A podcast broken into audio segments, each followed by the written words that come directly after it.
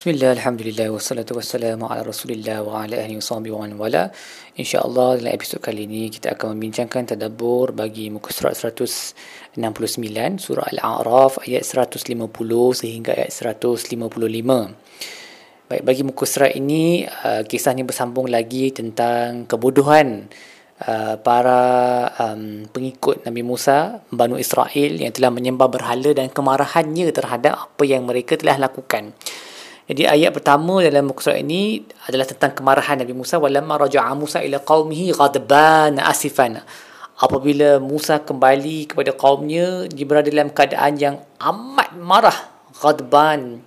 Dia ghadban ni disama bentuk dengan perkataan rahman yang menunjukkan mubalaghah ataupun intensif, sangat marah. Okay? Asifan qala bi'sama khalaftumuni min ba'di. Dia kata begitu teruk sekali apa yang telah berlaku selepas aku tak ada kat sini kan. Ajiltun amra rabbikum, adakah kamu mahu mempercepatkan hukuman daripada Tuhanmu?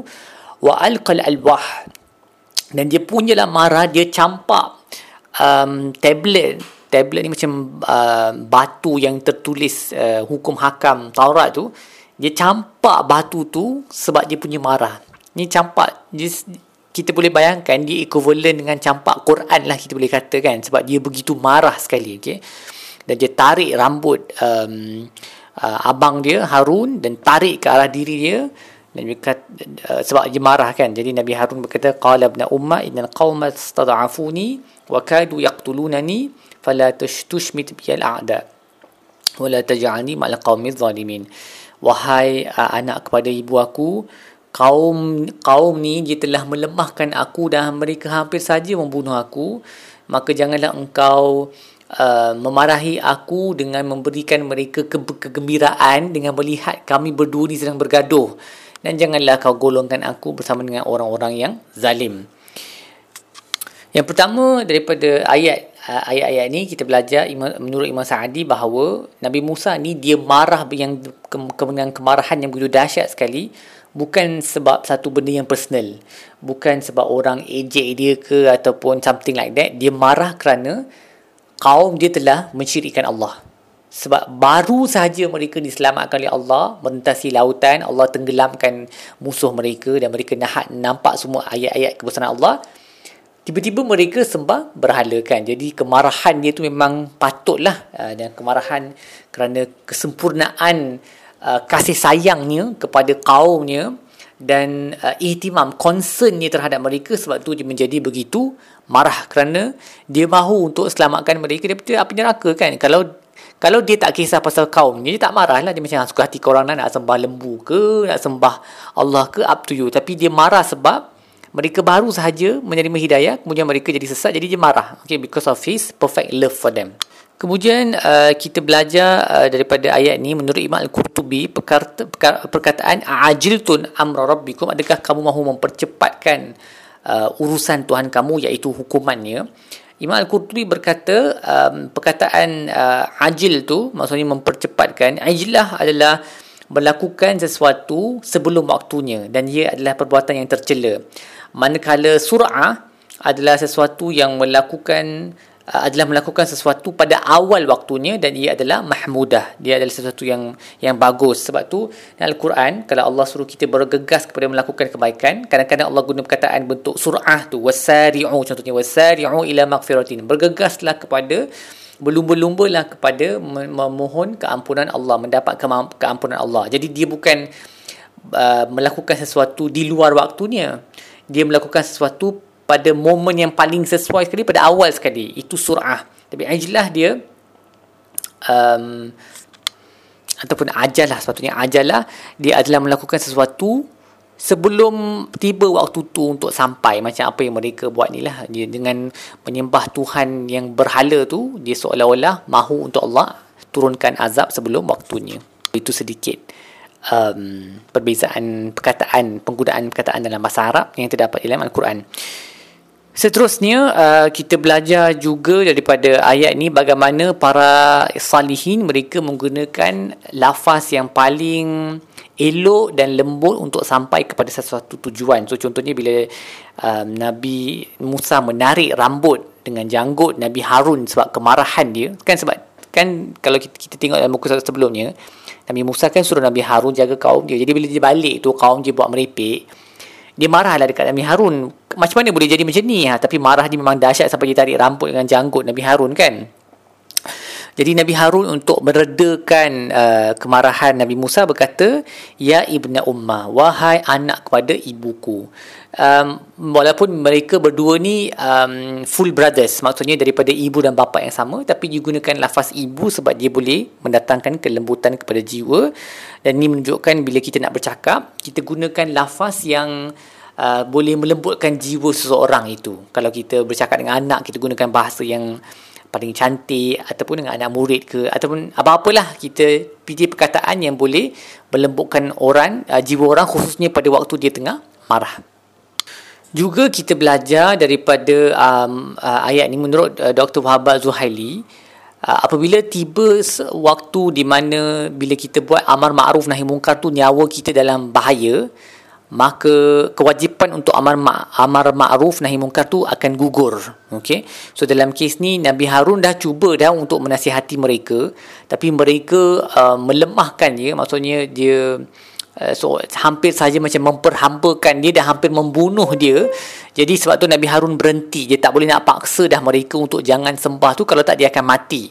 So ini menunjukkan bahawa amar ma'ruf nahi mungkar, dia ada situasi di mana dia digugurkan kewajipan tu, khususnya apabila jiwa kita berada dalam keadaan bahaya. Tapi of course kalau kita proceed juga dan kita mati dalam usaha memperbaiki masyarakat, maka itu pun sesuatu yang terpuji jugalah. Tetapi dalam situasi ni mungkin Nabi Harun rasa tak worth it untuk dia kehadapan untuk, sebab para nabi ni mereka tak kisah tentang nyawa mereka sendiri, kan. Mereka mesti nak, mereka mati pun mereka tak kisah. Tapi mungkin dalam situasi ni Nabi Harun rasa dia kena hidup dulu at least sampai Nabi Musa balik, supaya kaum dia tak jadi lagi teruk daripada apa yang berlaku sekarang, kan. Jadi dia berhenti daripada melakukan nahi mungkar tu sekejap.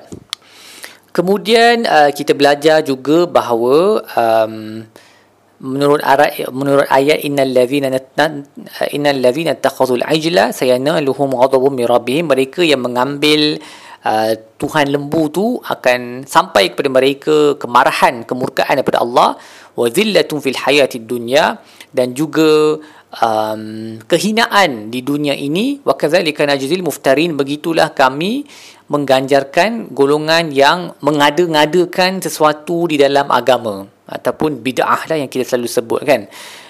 Ini Ibnu Kasir berkata Allah akan mengazab mereka dengan kehinaan dan kekecilan di dunia ini yang akan sampai kepada semua orang. Wakazalika, sebab Allah tak kata wakazalika najzihim, begitulah kami mengazab mereka.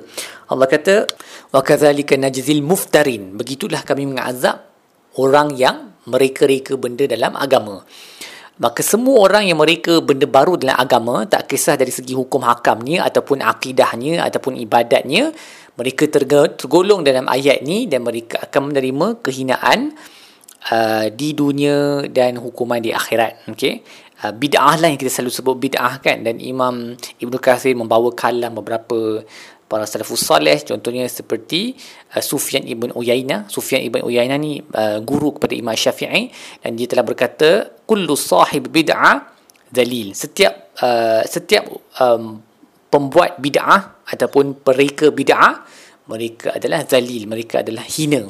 Itulah sebabnya bahaya untuk kita main ikut sahaja apa-apa amalan yang kita tak tahu dia punya asal usul, bahkan kalau tak ada dalil dalam syarak untuk sesuatu amalan tu, kita sepatutnya meninggalkannya dan ikut apa yang ada dalil, kerana mereka benda yang baru dalam agama akan mendatangkan kemurkaan Allah dan juga kehinaan di dunia ini.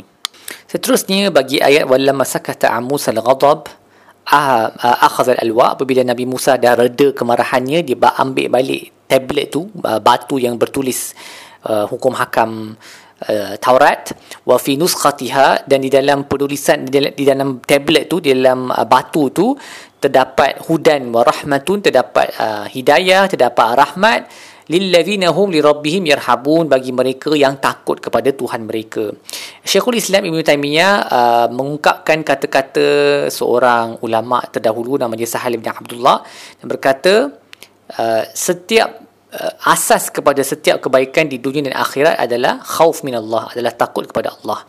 Wa yadullu ala zalika qauluhu ta'ala, dan yang membuktikan perkara tersebut adalah ayat ni, wala masakasa Musa al-ghadab, apabila Nabi Musa telah reda daripada kemarahannya, dia telah mengangkat semula tablet tersebut, dan di dalam tulisan pada tablet itu ada hidayah dan rahmat bagi mereka yang takut kepada Tuhan mereka. Jadi orang yang tak takut kepada Tuhan, dia tak akan dapatlah kebaikan di dunia dan akhirat. Orang yang takut kepada Allah sahaja, dia akan tahu dia punya boundaries dia, had-had yang tak patut dilepasi, maka dia akan kekal dalam kebaikan di dunia dan memperoleh kebaikan di akhirat juga. Taqwa lah ni, basically taqwa kan. Lillazina lirabbihim yarhabuni, dia sinonim sahaja dengan perkataan taqwa tu. Sebab taqwa tu antara definisi dia adalah mencipta satu penghalang antara kita dengan azab Allah. Maksudnya kita takutlah kepada azab Allah. Baik, apa yang kita boleh belajar dalam muka surat ini? Yang pertama, ingatlah bila kita mahu menegur seorang saudara semuslim, janganlah kita lakukan di khalayak ramai yang dapat didengari oleh orang-orang lain, khususnya musuh kita, kerana mereka nanti akan bergembira. Sebab itu Nabi Harun bagi tahu kat Nabi Musa, fala tushmit bil a'da, janganlah engkau jadikan para musuh kami yang bawah tu, yang buat berhala tu, jangan bagi mereka gembira dengan melihat engkau bergaduh dengan aku. So nak tegur boleh, tapi kita tegur di tempat yang private. Seterusnya, ingatlah bahawa sahibul bid'ah, mereka yang terlibat dengan bid'ah, dengan syirik, akan ditutupi dengan kehinaan walaupun mereka nampak penuh dengan, walaupun daripada zahirnya mereka nampak golongan yang hebat, kaya, mempunyai status, tetapi mereka tetap berada dalam kehinaan di dunia dan kemurkaan Allah.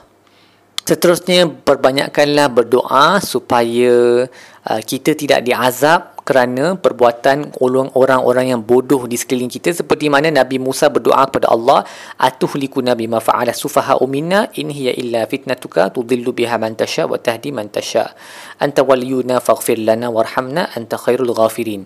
Adakah engkau mahu musnahkan kami ya Allah kerana perbuatan orang bodoh di keliling kami? Ini hanyalah ujian daripada kamu.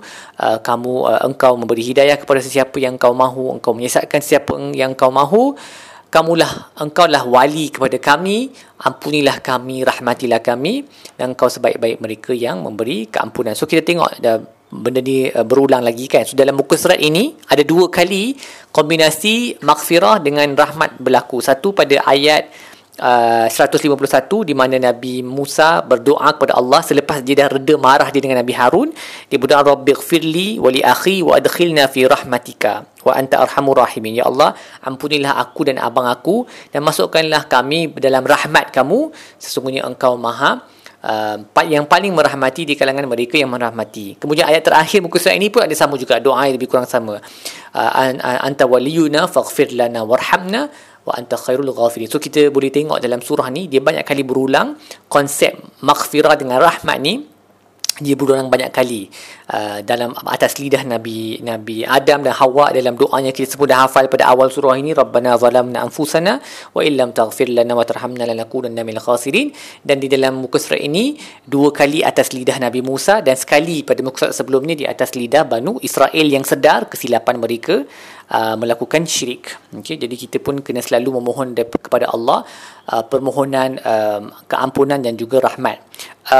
Balik kepada poin tadi yang saya sebut, mohonlah daripada Allah dengan rendah diri supaya kita tidak diazab untuk dosa ataupun perbuatan bodoh sekeliling kita. Ini yang didoakan oleh Nabi Musa dah, sebab kita tahu bahawa bila Allah turunkan azab, dia boleh jadi kepada seluruh penduduk kan. Jadi kita berdoa agar kalaulah Allah betul-betul nak turunkan azab, selamatkanlah kami ni yang tidak terlibat dengan perbuatan tersebut. Sebab bila ada earthquake tu pada zaman Nabi Musa dengan Bani Israil, Nabi Musa berdoa dengan doa ni, ya Allah, adakah engkau mahu musnahkan kami kerana perbuatan orang-orang yang bodoh di kalangan kami? Maksudnya dia memohon Allah untuk selamatkanlah. Kalau kau nak musnahkan Allah, musnahkanlah mereka, tapi selamatkanlah kami. Baik, setakat itu sajalah tadabbur kita bagi muka surat ini. InsyaAllah kita akan sambung dengan episod-episod lain. Wassallallahu ala sayyidina Muhammad wa ala alihi wa sahbihi wasallam. Walhamdulillahi rabbil alamin.